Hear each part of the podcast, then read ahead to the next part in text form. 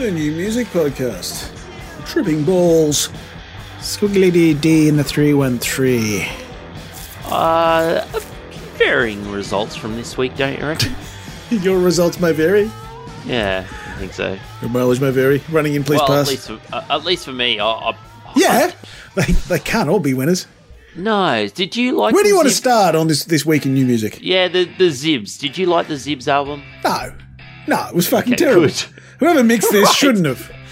I mean, it was it was basically a sub alley demo level, you know, recording. It was it was no, it wasn't any. It, dude can't sing. Um, you know, it was it was, but I mean, it had because it's such a uh, an L plate band. You know, they're clearly extremely early in their journey, and you kind of have to judge them on potential. And you say, okay, dude can't sing. His lyrics are asinine. His songwriting's terrible. But there's there are occasionally little sparks of something, like um, like they're tight enough. You know, guitar and, drums and bass are together, and they, they do what they do. And there is occasionally a bit of a riff or a bit of something that makes you think these guys might have some, might have some potential. Uh, and you know, our man Colton Herta, the you know multiple time IndyCar race winner, uh, he did a decent job on the skids. I wouldn't, I wouldn't, I would suggest he doesn't give up his day job, mainly because his day job involves having a McLaren testing contract. He could end up replacing Daniel Ricciardo. And, and if he doesn't, his boss, Michael Andretti, wants to buy a Formula One team anyway, so, you know, it might be better than just bashing away while your mate howls some dreary nonsense about chicks that didn't want to go out with him.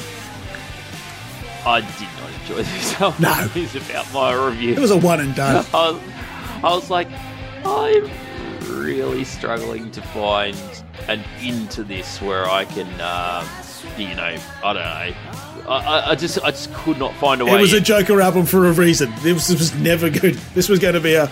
I wonder if Colton Herta's band is any good. And the answer is no, no. He's fine at drumming, but no, no, they're not any good.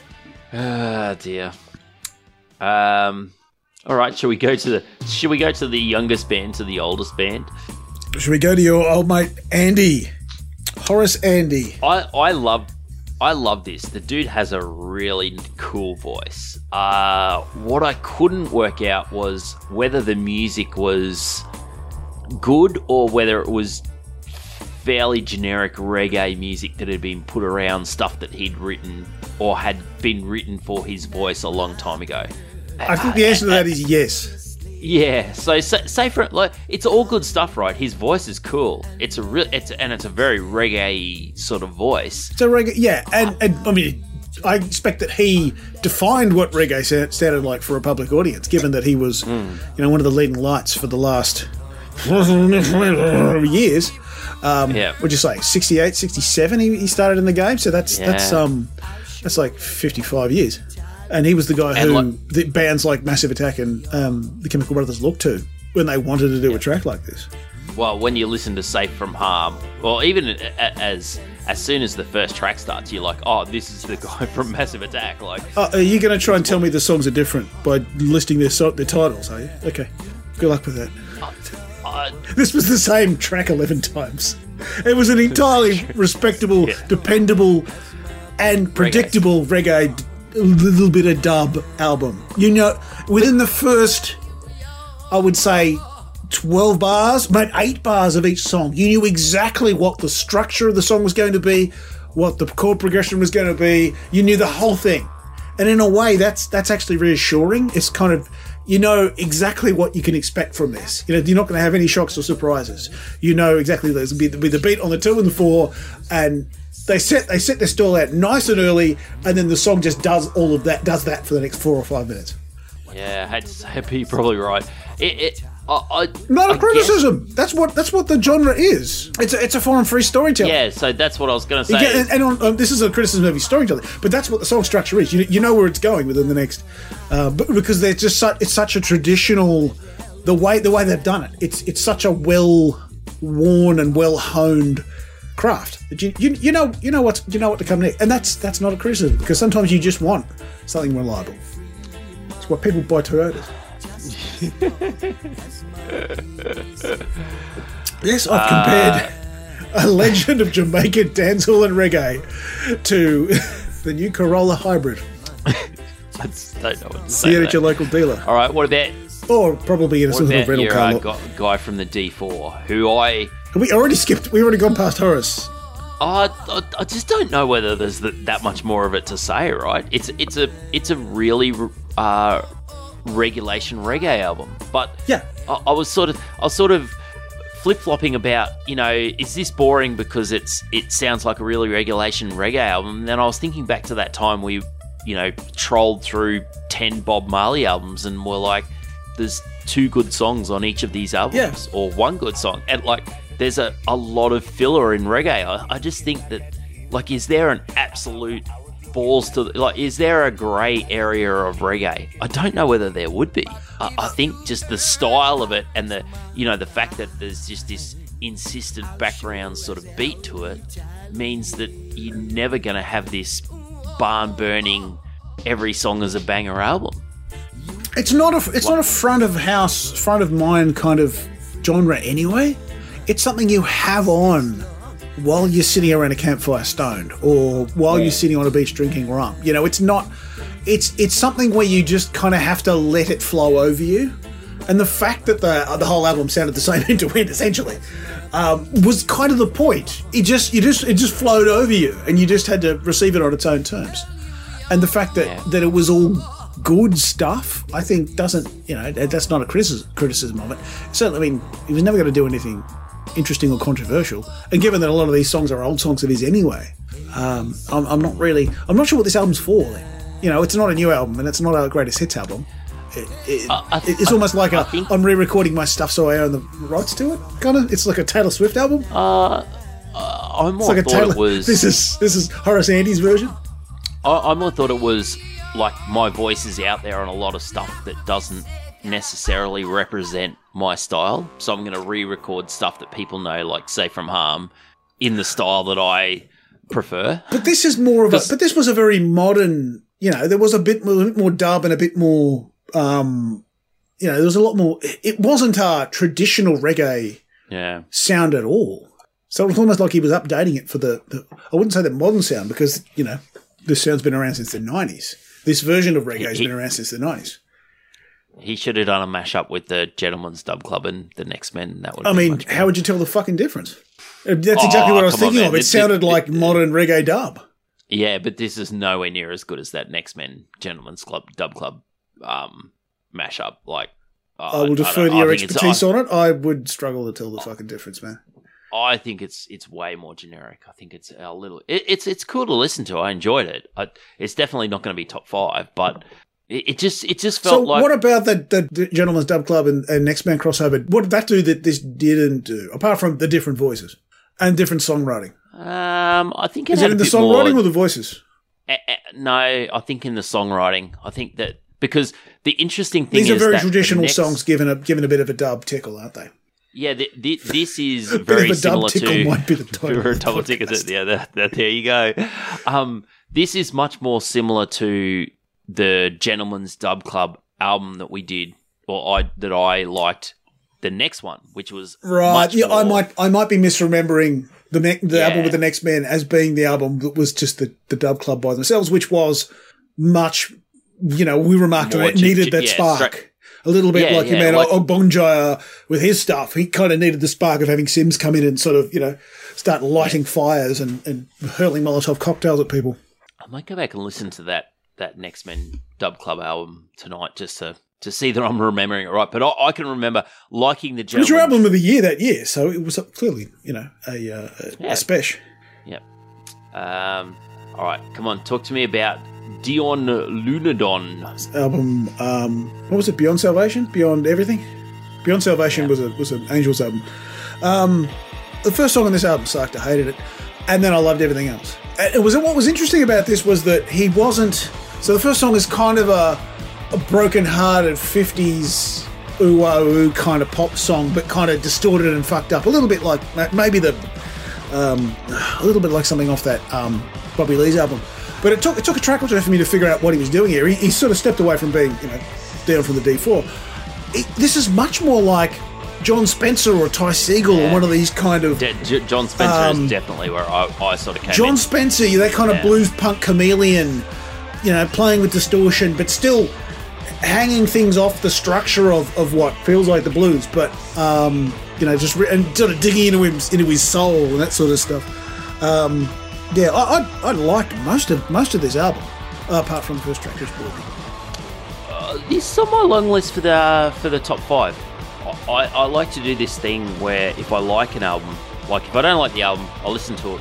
Try and listen to it twice, just just just to make sure that I'm, you know, I wasn't in a bad mood or listening to it on the wrong speakers or whatever. But if I like an album, I like to come back to it later in the week and just try and start on track five, track six, Yes, jump in, jump in somewhere completely different, just to see how that makes me feel. yeah, because track five I- is coloured by track four. You know, you know. So if you don't, if you listen to them out of context, then, although then again, that, that, our track five is meant to be coloured by track four and track three and track two. That's the whole point. Absolutely, but I jumped in on Screwdriver today and was just like, oh, yeah, yeah Screwdriver is a, is a good track. Yeah, I was like, and, and that's the thing, right? If you if you can, if you sort of if your mind fix, fixates around the nexus of a of a great song, and then it colours when you go back and listen to the album from start to finish, it's like, well, I'm looking forward to that track. Yeah. Um, But to be honest, I mean, it's setting aside that I mean, the first track's not that bad. It's just not my style. I don't really like Yeah, it. just- but and I, but I, but it fits in the genre. I mean, that's the Jon Spencer would have that kind of stuff on his stuff. Ty Segall would have that kind of stuff on his. On his, his the Bobby Lees had a couple of tracks like that. They kind of reinvented '50s sad pop that you know stri- ripped through with a whole lot of dis- distorted guitar. Um, it- it's very much in genre for that kind of. I mean, and that Bobby Lee's album was produced by Jon Spencer, of course um, it, it is it is it is that kind of that kind of feel to it. But yeah, I, I've, this, I've really enjoyed a lot of this stuff, a lot of this album.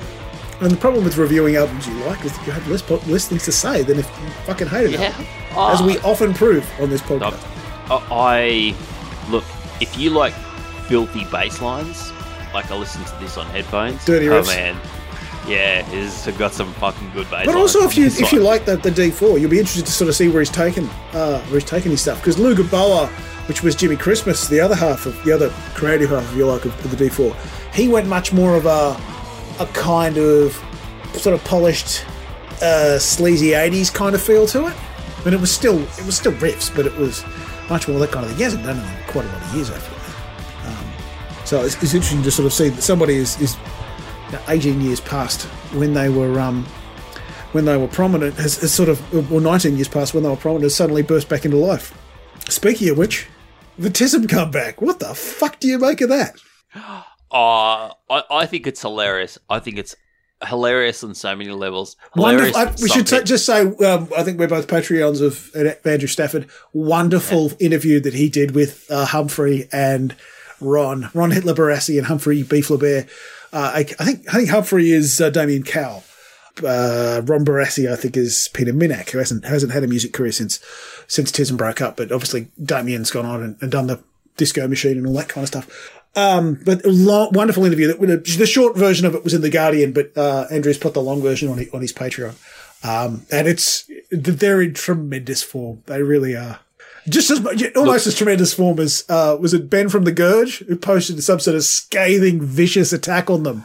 Um, that You and I are d- convinced is a bit convinced that they're, they're Well, in on no, the no, bit. it's it's is it absolutely a bit, but I was just flabbergasted by the amount of people uh, like in our Twitter sort of following followers that seriously thought that the Gurge were like, "You guys have sold out." I'm like, "Come on, guy- have you ever seen these guys interact?" He quoted the completely bogus four point seven million dollar figure. That I mean, it's clearly they're not getting paid four point seven billion dollars, and that was a throwaway line in, in Staffo's thing. And then they actually admitted it wasn't enough to pay for half of the fucking year twelve fees for private school. Uh, but it was so obvious. I mean, which- these guys have been thick as thieves for fucking decades. Yes, And there, are, the you couldn't. The only bands that you could think of, there are no bands you could think of that are more philosophically aligned in terms of their approaches to the state of pop music than the Re- Regurgitator and Tism. They, they are, they completely understand each other's point of view, and their point of view is that uh-uh. music is fucked, and everybody in the industry are venal pricks. Yeah, and like if you can get paid fucking get paid, man. Like, Well, they're not. Oh, they're oh, probably look- not getting paid a hell of a lot more than Regurgitator. Although Regurgitator were like the ninety seventh name on that on that. Um, but it's so Regurgitator, and it's so Tism to to take to do it this way to cook this shit up, and that's fantastic. I'm so glad they're back because I thought that they'd um, I'd got the impression from.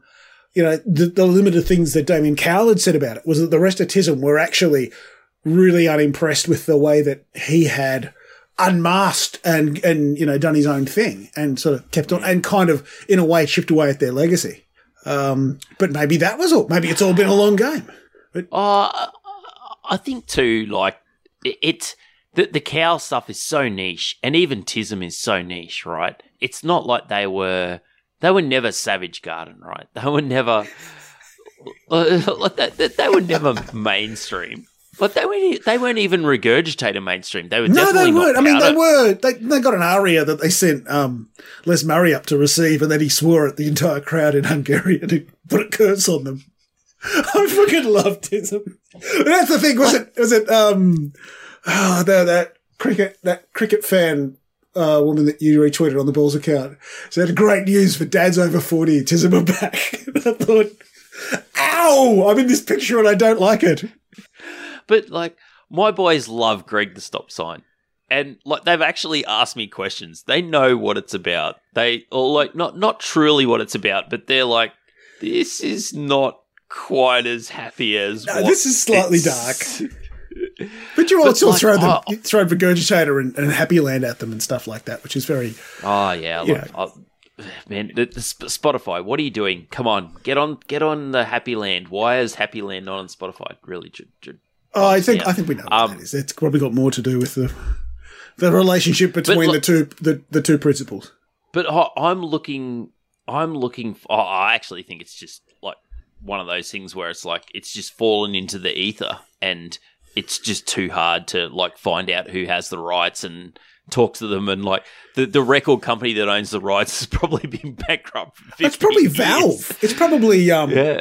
the, the label that was started by um oh who was who was Regurgitator's manager Paul oh I've forgotten the name um it's probably him but but that I mean that would have been a challenge too because at the time I'm pretty sure Spiderbait were on a really big label weren't they I think on EMI Yeah, that's that's right. So they were Yeah. so they were on a big label, and Regurgitator on it would be that Polydor. Was, actually, They no, that was just before Regurgitator went to because Regurgitator got a big label contract for dot dot dot art and and so on and so forth. I think they ended up getting bought out of it because you couldn't imagine anybody less compatible with a big label apart from Regurgitator, um, other than Frenzal Rhomb, who had the exact same experience, who got put on a big label and released one album on it that was terrible, and it was almost exactly the same time too, which kind of tells you a story. It was the time at which all the big labels were buying all the Australian indie bands and then just discovering, oh fuck, once you pay an indie band, they're not indie anymore, and they lose interest. So Happy Land was on Polydor, which is a UK label that's part of now uh, part of Universal. So But that was separate to the label that either um, Regurgitator yeah. or or or, or, Or Spiderbait were on. on. Yeah. That's very strange. That's extremely well, strange. like pop Polydor's a, a really sort of indie. it's a very old label. I kind of associate it's it with a- kind of 60s British stuff. I don't know whether Yeah, that's no, correct. not 19, 1913. It was it was uh, um, founded in Germany, so it's a very old label. Founded as Das Polydor. And, when, and, and like most things in Germany, they can't account for their actions between, say, 1933 and 1948. I have to say, Nine was not us. when we started this podcast tonight, I did not think we were talking about German. German industrial German. collaboration with the Nazis during World War II. No, I mean that's the nature of this podcast. Sometimes you end up in places that you didn't plan to be and never and never wanted to be. Wow, that's this is a fascinating read, actually.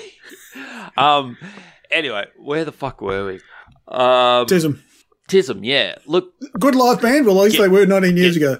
Your mileage may vary. get them checks. I, look, I looked at that lineup and went, how many of these bands are actually going to be good? Like even the Gurge. Like I just don't I think know. the Gurge, I think the Gurge would be good live because they've been honing their skills as a as a children's act, and you can't play shit to kids. You they'll they'll give you feedback. They won't just cheer along like boo, and they'll cry and they'll run to their mum. So you know you can't be a shit children's act. So I think that they really honed their act there. Yeah, but I some of some of the others I'm, I'm you know not so convinced by. But that was that was a really weird festival lineup, I have to admit. And it's going to be a like a like like a, a when Livid or Homebake did the tour thing. They're doing Sydney, Melbourne, Brisbane Yeah. um, at various large venues, and I'm not sure people are ready to go back to a festival space. Particularly after that mean man said that everybody over 35 shouldn't go to festivals because you're embarrassing yourselves. You don't realise how silly you look. Notwithstanding the fact that everybody over 35 gives so little of a fuck about the opinions of anybody under 35 that we delight in embarrassing you, you pathetic little child. I, I just laughed that, like, I, I, if someone who was, There are lots of people who go like, "No, I'm cool, I'm cool." They're like, "For fuck's sake, why do you care what this child has to say?" but that's the thing, right? If you were 20 and had that opinion, I would actually really respect you, right? I Because- absolutely would have had that opinion. I'm like, "Look at that old fucking munter." Yeah. You know? But if you're 32 and having that opinion, dude, you're just as washed as I am. Yes, I they're was going to see you as a fucking pedophile just as much as they would me. Yeah, I I was way more washed at 32 than I am at 44. Heaps more. So Well, it kind of just trails off. It asymptotes. It kind of gets logarithmic. It, it just sort of evens out. The the like I was more washed between the ages of 28 and 32 than I have been at ever since. The, the the lack of self-awareness was just hysterical. It was delightful. It was just delightful. It's the sort of tweet that you know that I hope the dude's on Twitter long enough so that when he gets to 35, he's like, oh no. Oh, Oh crap. oh. Oh dear. Complete, you know, I don't want to be, uh, I, I, I want to be sex worker positive, but man's an attention whore. And speaking of which, Drake released an album on NBA Finals Game 6 night because he needs those clicks. And, um, Look, surprisingly enough, it's apparently shit. isn't it nice when people come around to our way thinking? Yeah. The album's called Honestly really. Honestly Nevermind, which is both an album title and an album review. And I think that's quite appropriate. Well, it's nice that he's doing the headline work for all the stuff. Yeah, yeah. He's like, well, it saves the trouble. But it is. That's when it was funny though, because when the album dropped, there was that initial spark of I have to be seen to like the Drake thing, like there was with that Kendrick album, and you know, there's been multiple cases of it. I'm sure the Beyonce album will be the same in a month or so when it drops. And it's like this spark of oh Drake, new Drake, five fire emojis, all that kind of shit. And then suddenly people are going, this album is interstitial music for Love Island. You know, it, it was generally just getting fucking hammered from all parts. It was getting clowned like Steph Curry's shoes back in the day. And I was like, ah, it's nice when people finally, you know, they, they shed the groupthink thought, I need to be seen to like this. And they just tell, tell the people what they really think, which is, this is toilet. And it needs to fuck off. The, the the thing I don't understand about Drake. So, uh, He's my, so insipid. my, my boys have been watching um, uh, Miss Marvel, which is pretty good for kids their age. It's it's not bad TV. Um, but the Well, weekend um, does the My eldest has been watching Archer, so, which is probably a bit less. Yeah. appropriate, but he is, he is 15 and taller than oh me. that's so a, that's, that's I don't have much perfect, to do with it. that- that is a perfect show to watch when you're 15. Uh, he's been- fantastic. He's he's just been smashing it. He's up to series eleven already. So, so the theme song for Miss Marvel was by The Weeknd, and like I, I, I knew that The Weeknd existed. Like, I- like I know that The Weeknd is an artist that is very big and popular. It's the time. That, it's, it's the bit that happens when we're recovering from the hangovers we get from recording this podcast. but I, I, I don't think I really knew what his music was. Haven't And we so- done like multiple of his albums? No, I don't think we've done a Weeknd album. Well, have I've definitely done one. It might have been with Adam though. So uh, okay, yeah, I don't think I'd done one, but it was like. Uh, I was like, oh, so this is cool. They're using an 80s song as their theme music. And and then, like, I'm searching for the song and I'm like, hang on, this song's like two years old. This is pure 80s nostalgia. Like, not not even ironic. yeah, that that's that's what the Weeknd sounds like. Yeah, not not even ironic 80s nostalgia. This is just like direct lift, straight 80s direct lift, nostalgia. shameless lift. But the thing about it is, is when you nail that sound and you write a song like Blinding Light, it it's a really fucking good pop song.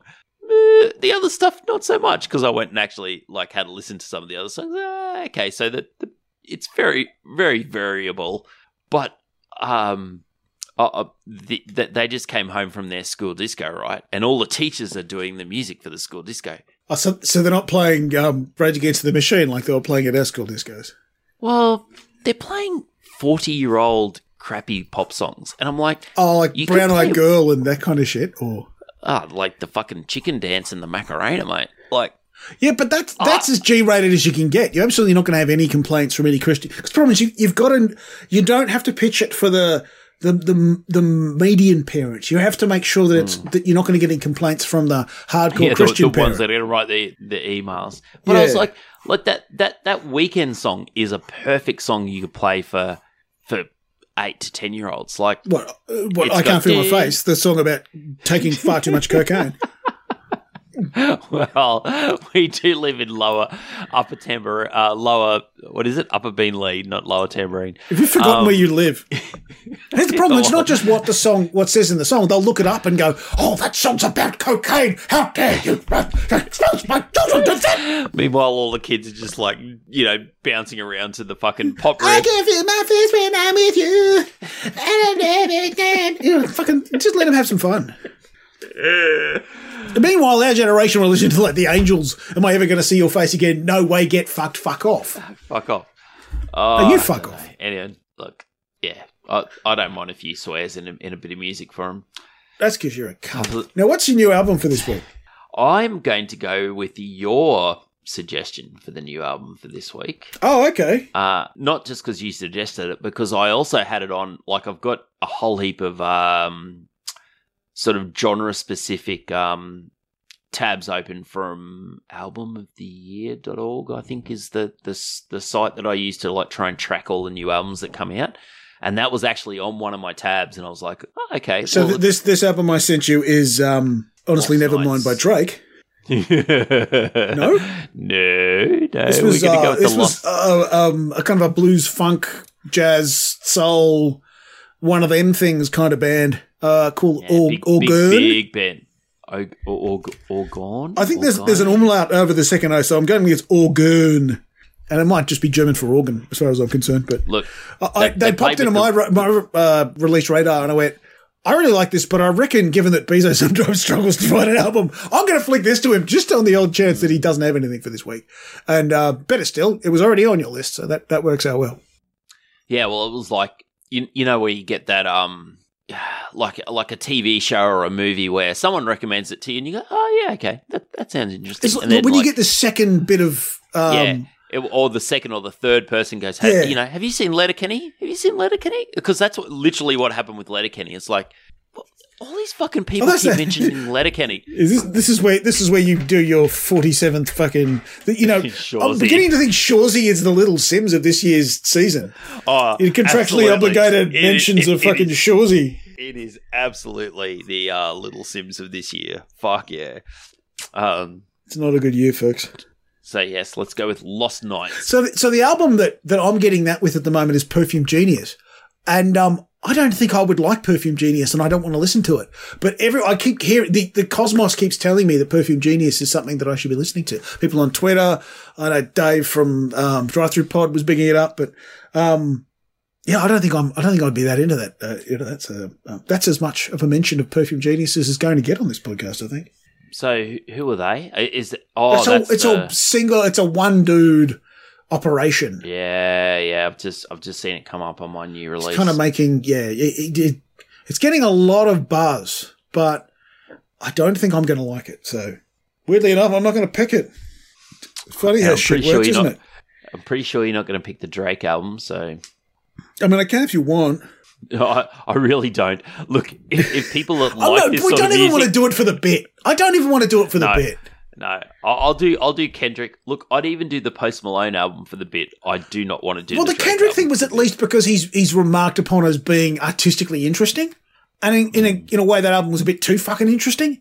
But I don't think that's that has ever been. A, Drake has never been accused of that. Uh, he's just making No. you know, bangers for cretins. So what are you going to go with? I'm going to go for a um, something that popped up in my new New Zealand listings. Um, a Kiwi band called End Boss. Um, a, a, basically a, a, metal band, uh, but not a metal band. Uh, I'm more uh, a bit more melodic than that. So female led, but uh, dudes making the axe work. Well, that that'll be a nice. I should actually check whether that's um, available in Australia, but you know, we'll figure it out. If it's not, we'll pick something else. But. Uh, what are you going to go for the Joker? Because I'm pretty sure Joker? you won the week. Yeah, I think you won the week. I, I, I think I like that D4 spin off way more than you like the reggae. I, I was thinking about that the the Jaguar Jonze album as a. Did, she got an album like out Jaguar, Yeah. Did we like the first one? I think we. That was an of, EP. I remember one track being good and the rest of it just being really forgettable. I, I, I sort of felt like it was a like an art space. You know, it was interesting but not hundred percent enjoyable. Things like getting mixed up with like sash- uh, Sasami and a bunch of other kind of yeah individual um, jobbies. Mm. Um, no, I'm going to use my Joker, and I'm going to use it to dust off a legacy act. I think. Because I haven't had one of them for a bit that there's been any good. Uh, I'm going to go for Reef from the west of oh, England. okay, yeah, yeah, album. right. And uh, I think they they've become they're sounding more and more like um, golden era Black Crowes uh, as they go along. Although to be fair, Place Your Hands couldn't have sounded any more kind of yeah, more soul, Motown, Crowes. rock and roll. But on those first couple of Reef albums, I really loved. I, I really thought they were uh, a, a fantastic fusion of um, almost kind of new wave Chili Peppers funk with grunge Britpop rock. It was just a really a, a, couple of really really enjoyable albums, and I thought they kind of lost their way later because they tried to make it more commercial and it lost the essence of where they came from. But um, yeah, so I'll go for the new album from Reef, which I can't remember the name of, but um, you know I'll find it. So that and no Drake because fuck that guy. He's got enough attention as it is. But before we go, I want to shout out. Um, I want to shout out YouTube because there's. Oh, good because because they they need more attention. Yeah, yeah. Congratulations for like, all the work you've done to promote Nazis and uh, men's rights activists and uh, anti-trans people and um, other pieces of shit. There's a whole bunch of live and you know like Dead. there's the NPR, there's the NPR stuff, and there's you know there's a whole heap oh, of tiny stuff desks. on there tiny desk and colors and th- there's a whole heap of little live performances you know three song sets that exist out there for bands to go and do. And like it's a fucking rabbit hole you can you can go down. But um there's a, an artist that i'm pretty sure we did his album when it came out Michael Kiwanuka? Kiwanuka? Yeah. i think we, we did his album which was I, i'm pretty sure his album was fairly pleasant. Um but he has a, a live version of Cold Little Heart that is just like I think I think it's in it might even in be in the Abbey Road studio, but he's shot really really interestingly, but he's just a great um, example of doing something completely different with a live song than you do with like like a live studio song than just a uh like a, a Spotify album, you know, a normal album version that's going to go on Apple Music or Spotify. Um, so yeah, have a look at the the Cold Little Heart live session on YouTube. It'll probably be on other platforms as well, but I, It'll I just probably be in the show notes of this podcast.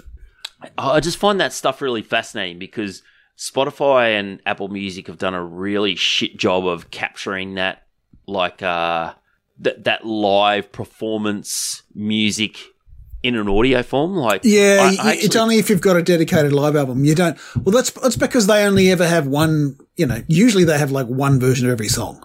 It's the yeah. That whereas YouTube will have. 47,000 versions of every song, you know, it might be somebody recording it on their fucking phone in a terrible out of focus way. Yeah. But, um, because of that, you know, they're not trying to curating it in the same kind of way. So that, you know, like you've got a lot more to search through, but you can find some gold.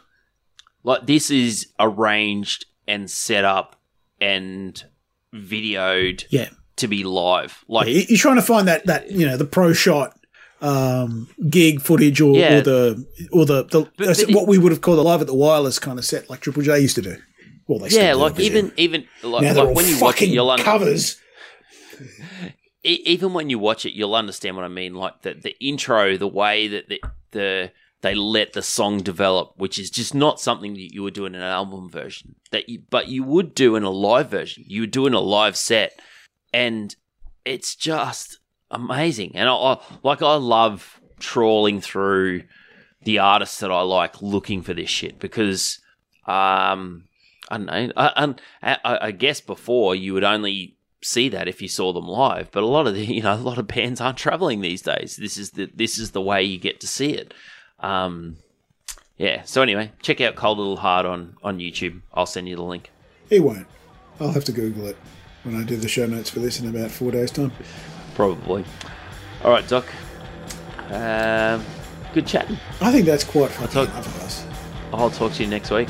Cheers, man. See ya.